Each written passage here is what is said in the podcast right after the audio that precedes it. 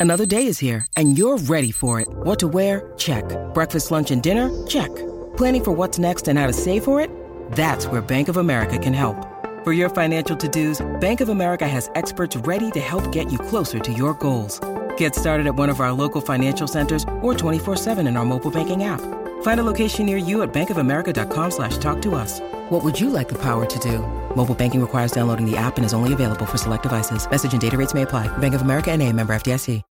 When you need mealtime inspiration, it's worth shopping Kroger, where you'll find over 30,000 mouthwatering choices that excite your inner foodie. And no matter what tasty choice you make, you'll enjoy our everyday low prices, plus extra ways to save, like digital coupons worth over $600 each week. You can also save up to $1 off per gallon at the pump with fuel points. More savings and more inspiring flavors make shopping Kroger worth it every time. Kroger, fresh for everyone. Fuel restrictions apply. Hey guys, it is Ryan. I'm not sure if you know this about me, but I'm a bit of a fun fanatic when I can. I like to work, but I like fun too. It's a thing. And now the truth is out there. I can tell you about my favorite place to have fun Chumba Casino. They have hundreds of social casino style games to choose from, with new games released each week. You can play for free anytime, anywhere and each day brings a new chance to collect daily bonuses. So join me in the fun. Sign up now at ChumbaCasino.com. No purchase necessary. VGW. Void were prohibited by law. See terms and conditions. 18 plus. Mary redeemed a $50,000 cash prize playing Chumba Casino this year. I was only playing for fun, so winning this was a dream come true. Chumba Casino is America's number one social casino experience. It's serious fun. With over 80 casino style games to choose from, you too could win life changing amounts of cash. Be like Mary. Log on to ChumbaCasino.com and give them a whirl. That's ChumbaCasino.com. No purchase necessary. Void where prohibited by law. 18 plus. Terms and conditions apply. See website for details. The voice in the preceding commercial was not the actual voice of a winner. Hello and welcome to the Autosport Podcast. I'm your host, Alex Kalinauckas. Formula One finally returns with this weekend's Austrian Grand Prix, but it's not the only series that will be running at the Red Bull Ring. That's because the support race series Formula 2 and Formula 3 are also starting their 2020 seasons, as is the Porsche Supercup. F2 and F3 are run by the same organisation, which is headed by Bruno Michel.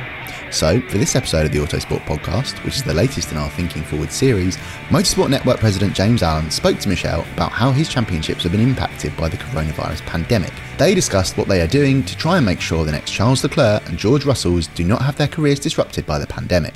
We hope you enjoy the interview. Well, Bruno, thank you so much for making the time for us today for this hashtag Thinking Forward series. Obviously, we've been speaking to leaders from across the sport throughout this coronavirus crisis. And mercifully, it looks now as though we're very close to finally uh, getting racing again.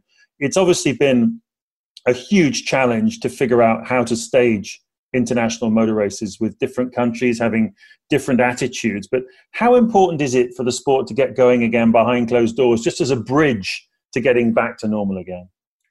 I think it was completely vital. Uh, it's more than important because uh, uh, we were in a situation where you know, specifically specifically for our business, uh, uh, if the team don't race, they have no revenue, and if they have no revenue, there's a big risk then they, that they are going to collapse.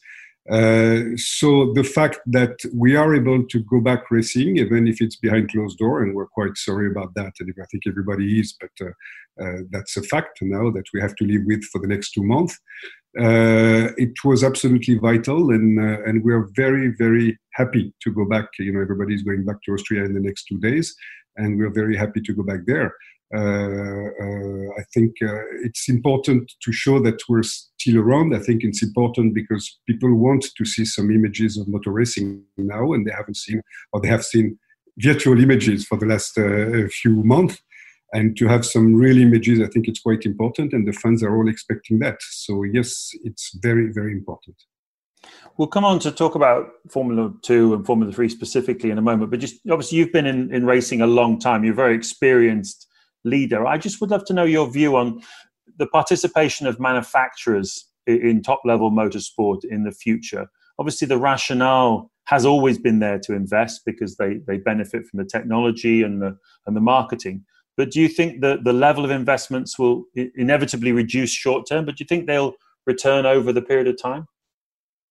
Well, it's difficult to say because we've been in a through a period of what we can call easily a disruption. Uh, you know, things have happened that uh, nobody were, was expecting at all. Uh, obviously, uh, the fact that uh, we have not been able to do anything for a few months uh, changed quite a lot of things. Uh, then uh, we all know that the economic situation is going to be quite tough in the next few months and maybe next year and the next few years as well. so, how is everybody going to end up uh, at the end of this whole crisis is quite difficult to say for the moment. But as you said, in the short term, for sure, budgets are going to be lower, uh, uh, and we are going to have to live with that in the short term. I think in the long term, uh, motor racing is still going to be for the manufacturer a very, very important uh, uh, way of showing their technology and showing their products and showing their involvement. So I don't think uh, they will uh, uh, cut completely their presence into motor racing. But on the other hand, it will be probably thought in a different way, and that's what that's the challenge we all have in front of us uh, for the next years. Bruno, if we can rewind to the middle of March, Formula 2 and Formula 3 were testing in Bahrain when the, the lockdown happened. How hard was it for you there managing that, that situation as you know the world literally changed overnight? Uh, it was it was quite difficult to uh, to manage because as as you said we were testing in Bahrain. We left all our material in Bahrain, ready to go racing a couple of weeks after. Uh, some teams because there were there were starting to be some you know uh, information that uh, there could be some issues. So some teams decided to pack their stuff, others did not. Uh, so we had on top of that this kind of issue that we had to deal with. And then arrived the weekend of uh, Australia, which was back to back with Bahrain, where everything happened and suddenly it stopped. So um, we had to deal with that, uh, which was number one to uh, tell the teams that uh, there was no more racing and uh, that there was no more racing for the moment and until further notice. And number two, that uh, all the uh, cards and teams material and everything were stuck in Bahrain. So we had to organize that things were sent back. But in the meantime, some teams had to send back some mechanics to be able to pack. Uh, and by the way, some of the mechanics that uh, were sent by some of the teams into Bahrain were uh, tested positive with the COVID when they arrived in Bahrain. So the whole thing was quite complicated. To put just a very simple thing started to be quite complicated as well. And finally, because there were no more planes, uh, we had to ship uh, the, all the material back to to Europe which arrived uh, uh, end of uh, May, which was not an issue anyway because nothing was happening. But that's that's the way things started for us. You moved quite quickly after the, the lockdown to protect the teams. You um, you know stopped demanding invoices. You spoke to suppliers and stuff. How essential was that were your actions there to secure the future of the, the, the teams and the championship? Uh, it was it was completely key, both uh, economically and also psychologically. I would say uh, economically, it was quite obvious. Uh, the teams were not going to receive any revenues because, as I said, when they're not racing, they're not getting revenues. Uh, and uh, uh, so we knew that we had uh, to, to do something about it. so immediately I started to get in touch with the teams to tell them that they didn't have to worry about that. I discussed that with Chase and with Ross first. and then we, I told, I passed the information to the teams that uh, until further notice, we were freezing absolutely every invoice, uh, past and future, because there were past invoices and contractual invoices that were supposed to arrive uh, during those periods. So, of course, we froze them as well. Uh, so, uh, financially, it was a relief for the teams, and it allowed them to start to look at how they were going to get organized for the next two or three months with the personnel, even if they were putting the personnel in furlough or not, or in vacation, or you know everybody had a different way of dealing with it. And uh, in the same time, uh, yeah, as I explained to you, I got in touch with our major suppliers. They all agreed with that. They all understood how, how important it was. And when I say also psychologically, it's because obviously the teams needed to have an idea that uh, uh, we not we knew where we were going because nobody knew at that time, but at least that uh, there was a pilot in the plane and that uh, we were not they were just not left over with a crisis that nobody was expecting and nobody was uh, uh, imagining how, how long and how complicated it was going to be. So that's the other thing. It's not only the money issue, but it's the fact that I kept the teams and we did, uh, you know, a few team principal meetings uh, through Zoom. And otherwise, I was talking to the teams almost every day uh, to keep them in the loop of uh, what I thought was going to happen, even if you know what you thought was going to happen in April was different than what you thought in May, and is different from what is the situation now. But just for them to understand that they were not left alone. How long do you think things could have been on hold before it started to become a real problem, Bruno? If we had not announced uh, a few weeks ago that we were going back racing for in the summer with eight events, uh, I think it would have become quite difficult for the teams. Let's say that they were in a situation that was quite bizarre because on one hand they didn't get any revenue, on the other hand they had almost no costs because uh, they had put most of their employees in furlough. Uh, they didn't have to pay uh, F2 or F3 for anything. Uh, so it was a quite bizarre situation. But the main thing was to make sure that they were kept in a situation where everybody could resume when we were saying, okay, let's go back racing, which means that they, sh- they should not have lost their drivers. And that was also a very important thing. So the drivers needed also to be kept in the loop of what was going to happen because they also had issues with their own sponsors. And so they had to pass the information. They should not have lost any employees. That's the other thing as well. So let's say that the two or three months were acceptable. It would have lasted the whole season. Uh, I have no idea who would have survived at the end of the season. Obviously the good news is that racing is back this weekend as you say. Do you think that this compressed season with closed door events will be enough to to stabilize this, the situation? It's it's a good start. Let's put it that way. And we're all expecting that uh, the second part of the season is going to happen as well. Uh, we don't know yet where and you don't know we don't know yet when but we should not finish the season with only eight events uh, with um, with the F3 and with F2. Uh, so yeah, it's uh, uh, you know now it's a way to go forward, but it's not the end of the problems for sure. What effect do you think this crisis will have on Formula Two and Formula Three? Because heading into last winter, we had a full Formula Three grid. You had to expand the F2 grid because there was so much interest that it was booming, and now we've had this what we call spanner in the works. Uh, yeah, let's say that this season was uh, presenting itself as the best season we had for many years. Uh, and as you said, it was quite amazing because most of the drivers were signed before the end of, of, of 2019. Uh, whether for F2 and whether for F3, we, as you said, you, we increased the number of teams in F2 because we had a lot of demand, and it was.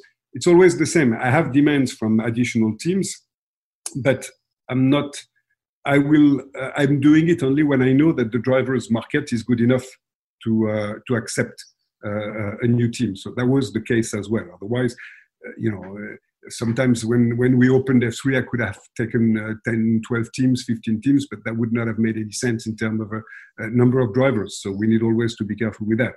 So now, what is going to be the situation? Obviously, it's going to be difficult uh, uh, we need to monitor quite carefully this season how things are going to happen because some drivers uh, might have some sponsorship issues for sure.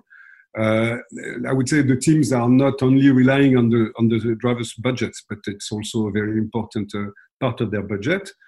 Um, and then for the future, yes, we need very, very, very probably to rethink quite a lot of things to try to cut our costs like Formula One has been doing it. Uh, let's say that uh, for us it's different because it's something that we've had already in our uh, organization. The number of people are are uh, are uh, counted and uh, limited.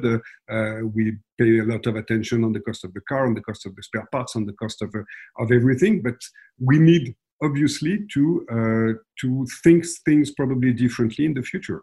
So, so for sure, uh, uh, this uh, crisis is going to be, I would say, an alarm call for everybody, and to say now, okay, let's let's have a look at what we're doing and not hiding always behind what uh, I have heard about uh, Formula One billions of times, which is no, this is the DNA, we cannot change it. If we change it, it's not Formula One anymore we're going to have the same issues in F2 and in F3. And let's say that the product that we have now, I think, uh, is, was working quite well.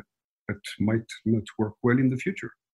It's very interesting that Bruno. I mean, we can drill down into that a little bit more because the other thing, the other factor here is that I think not only was it working well, but I think it's generally accepted. There's a lot more attention, more spotlight on Formula Two and Formula Three, and part of the reason for that, obviously, is because in the last few years you've produced a lot of very exciting young drivers who've come into Formula One and have really grabbed the attention now. And we'll come on to talk about esports in a minute and the way that the drivers have been able to to relate to the fans. This this there's this there's a, there's a real excitement and a momentum behind this this young driver pipeline. So your decisions, in a way, on on making sure you have the best young drivers coming through and that it's that the costing structure is right are, are really critical, aren't they? Because there is so much attention on it now.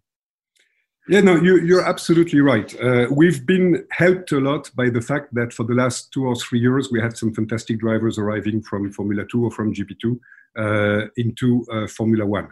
Uh, I would say that, um, you know, I've been through some years uh, with GP2 where people were telling me, oh, it's difficult because you need to be experienced to win the series. And, you know, and I've always answered the same thing when you have the right driver, you have the right result.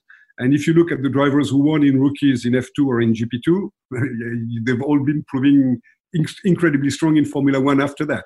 Uh, so uh, we were, I would say, somehow quite lucky to get uh, uh Charles Leclerc, or George Russell, uh, uh, and then last year the three drivers that got to to F1. it's been it's been quite amazing we're not the only responsible for that. Let's put it that way. We have to give them a product that allows them, number one, uh, to be able to show uh, how strong they are. So we need to have a, a car that is quite highly performing uh, uh and at minimal cost. And number two, we have to have great racing, which is something that we always had. Uh, so this is something that we should be very careful about. But on the other hand, uh, I don't think it's the format itself that made those drivers arriving to F1 is the drivers themselves. And we had some absolutely outstanding drivers over the last years. A lot of people have talked about the, the need to consolidate uh, junior championships if they're to th- thrive in the post-crisis world. I mean, we've talked with uh, across this series with a number of leaders about the, the notion of consolidation. Obviously, motorsport has been a very fragmented landscape, and one would expect that let's say the series that have underlying health issues, um, a bit like the human beings, would not necessarily survive the crisis. But we have this quite clearly defined pathway now, um, career pathway to Formula One. What's your feeling around the, the consolidation around that sort of around that space? Uh, you know, it's a, it's a, it's a quite uh, funny feeling because uh, we started GP2 in 2005, and then GP3, I think, uh, two years after, three years after, 2008. Uh, over the last uh, 15 years, there's been many, many series uh, trying to come into the junior category uh, business.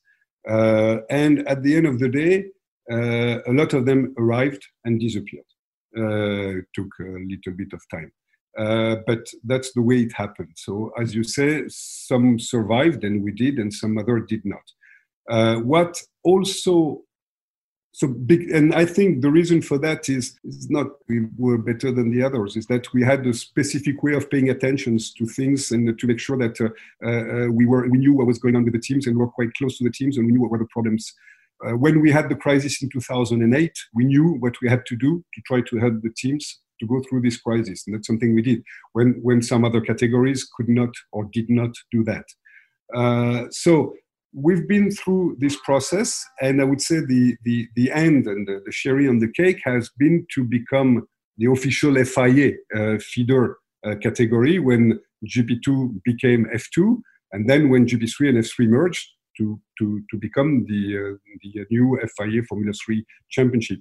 So now things are quite clear, uh, and it's more all the levels under uh, uh, those two categories that are being now into reshuffling and reorganization. Uh, but um, the pyramid is working quite clearly, I would say, at the moment. And also, the FIA is making things in certain way for the the obtention of the super license or the license points and stuff like this to make sure that the drivers should go through this pyramid to be able to arrive to F1. Uh, the idea is to train drivers for F1. It's always the same. We have to produce a show, we have to have nice races, but we have to have the best drivers coming to F1. We have to make sure that the best drivers are actually coming to F1, whether they have a budget issue or not. That's uh, something that is very important. And the other thing is that uh, uh we have to make sure that they are ready for F1 when they get there. And I think uh, our track record over the last years has proved has proven that it's it's the case. Bruno, it's not just FIA who are supportive of Formula Two and Formula Three. Liberty Media are also very keen on it and want it to be very strong as a, a platform for the future. How encouraged are you by their approach? And do you sense there's a chance that you know we can get back to the strength we had last winter, maybe the next two years or three years once this crisis has passed? It's been uh, they've been incredibly supportive and from the very beginning because i remember when uh, chase arrived i had started to have discussions with him very very early about uh, uh, uh the situation and uh, and and the way i was running the business and the way i thought things should happen in the future. And i must say that i have this feeling now that over the last two or three years f2 and f3 have become completely strategic for the Formula One group.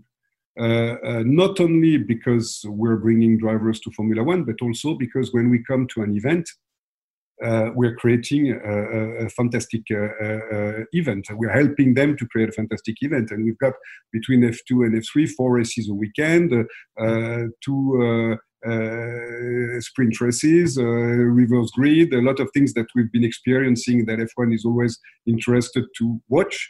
Uh, tire compounds. Uh, you know, there are a lot of things that we're doing and that F1 is very, very interested in.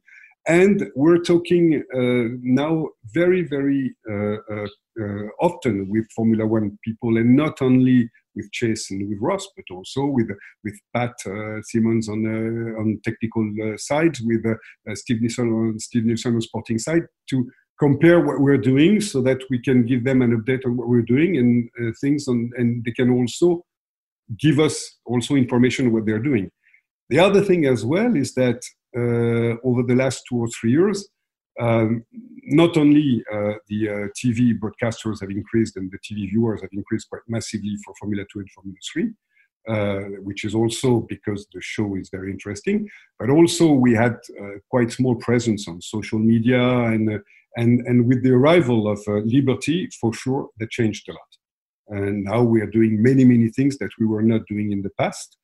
Uh, so it's, it's quite pleasant and it's quite reassuring for us and for our teams as well. One other thing that's changed the last few months is the, the rise of esports. It's been a been a boom during the lockdown. We've had no real racing. How much have you followed that progress, and has it changed your perception at all for esports and where Formula Two and Formula Three can fit in with this? Yeah, yeah, uh, I found it fantastic, and and it was a surprise. I completely agree.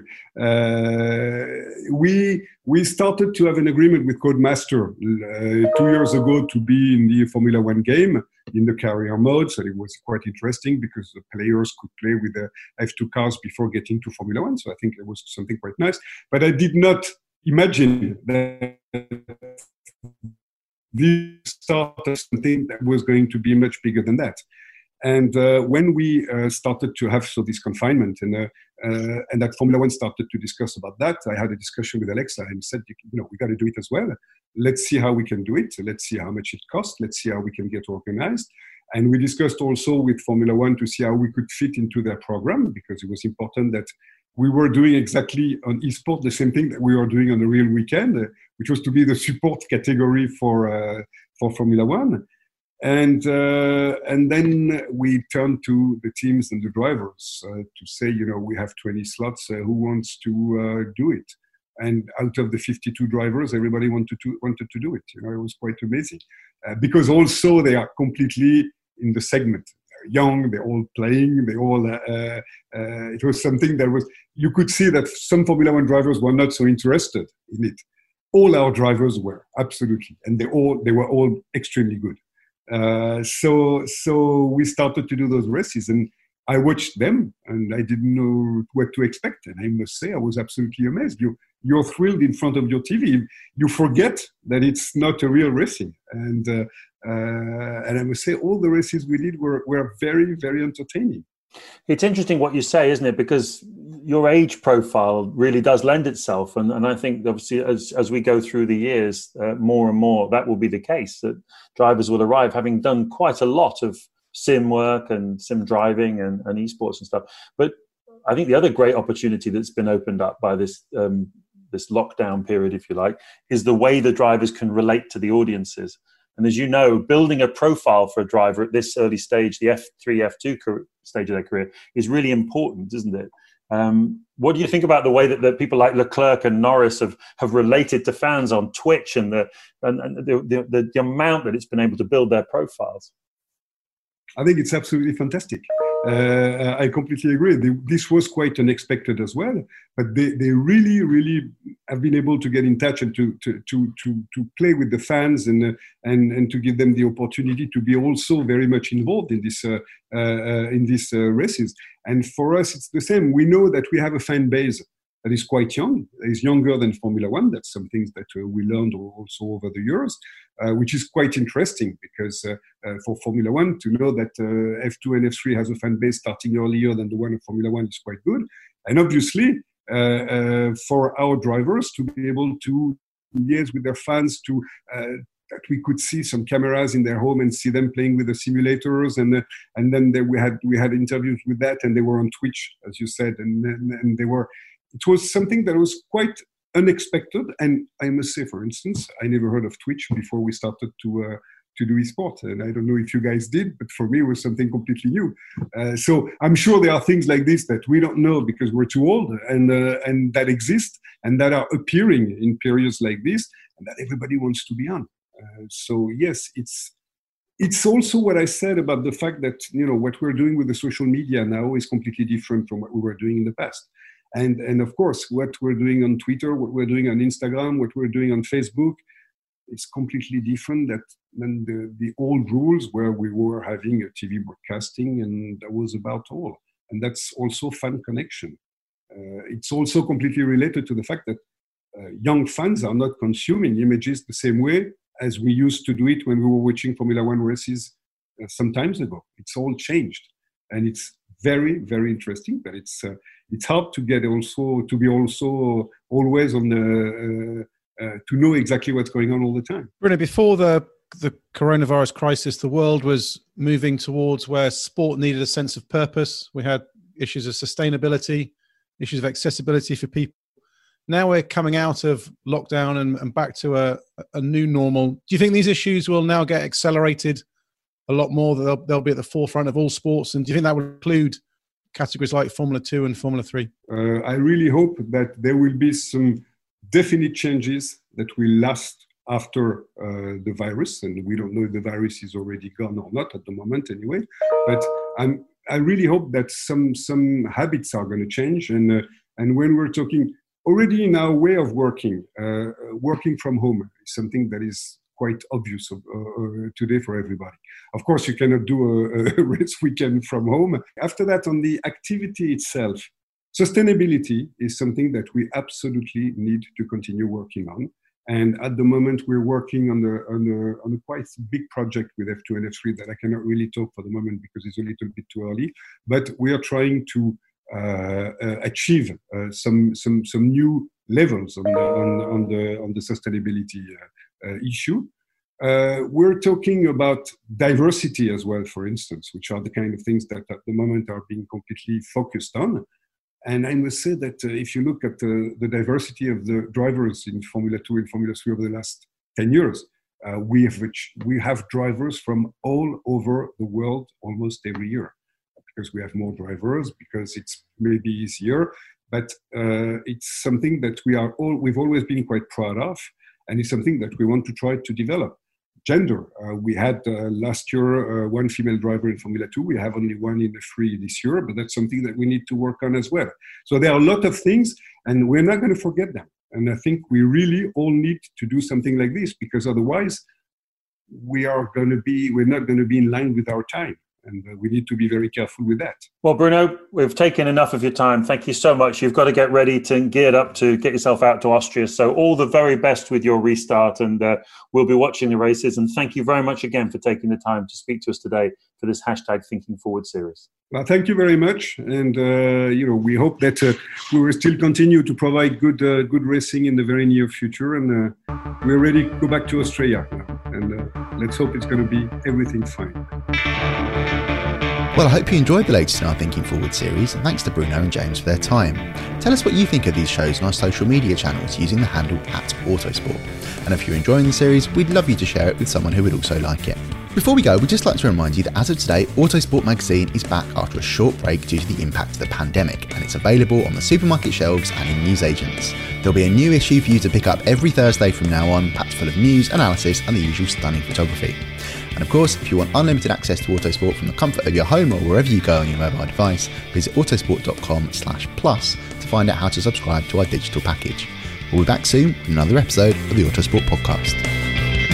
Music is 6am by Trilo, written by Marcus Simmons. See soundcloud.com slash Trilo Music.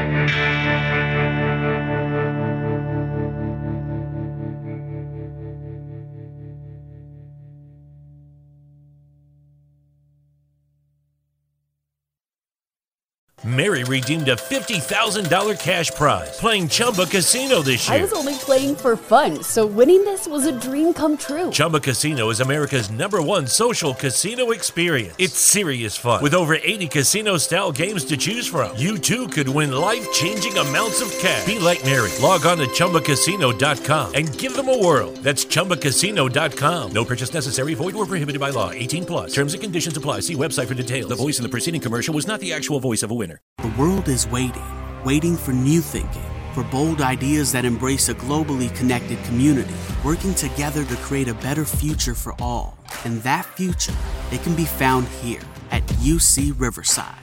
Here, you'll join a community where diversity equals vitality, where support and empowerment lifts spirits and propels ideas forward.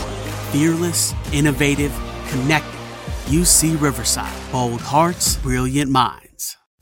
Sports Social Podcast Network. It's time for today's Lucky Land horoscope with Victoria Cash. Life's gotten mundane, so shake up the daily routine and be adventurous with a trip to Lucky Land. You know what they say your chance to win starts with a spin. So go to luckylandslots.com to play over 100 social casino style games for free for your chance to redeem some serious prizes. Get lucky today at luckylandslots.com. Available to players in the U.S., excluding Washington and Michigan. No purchase necessary. VGW Group, void where prohibited by law. 18 plus terms and conditions apply.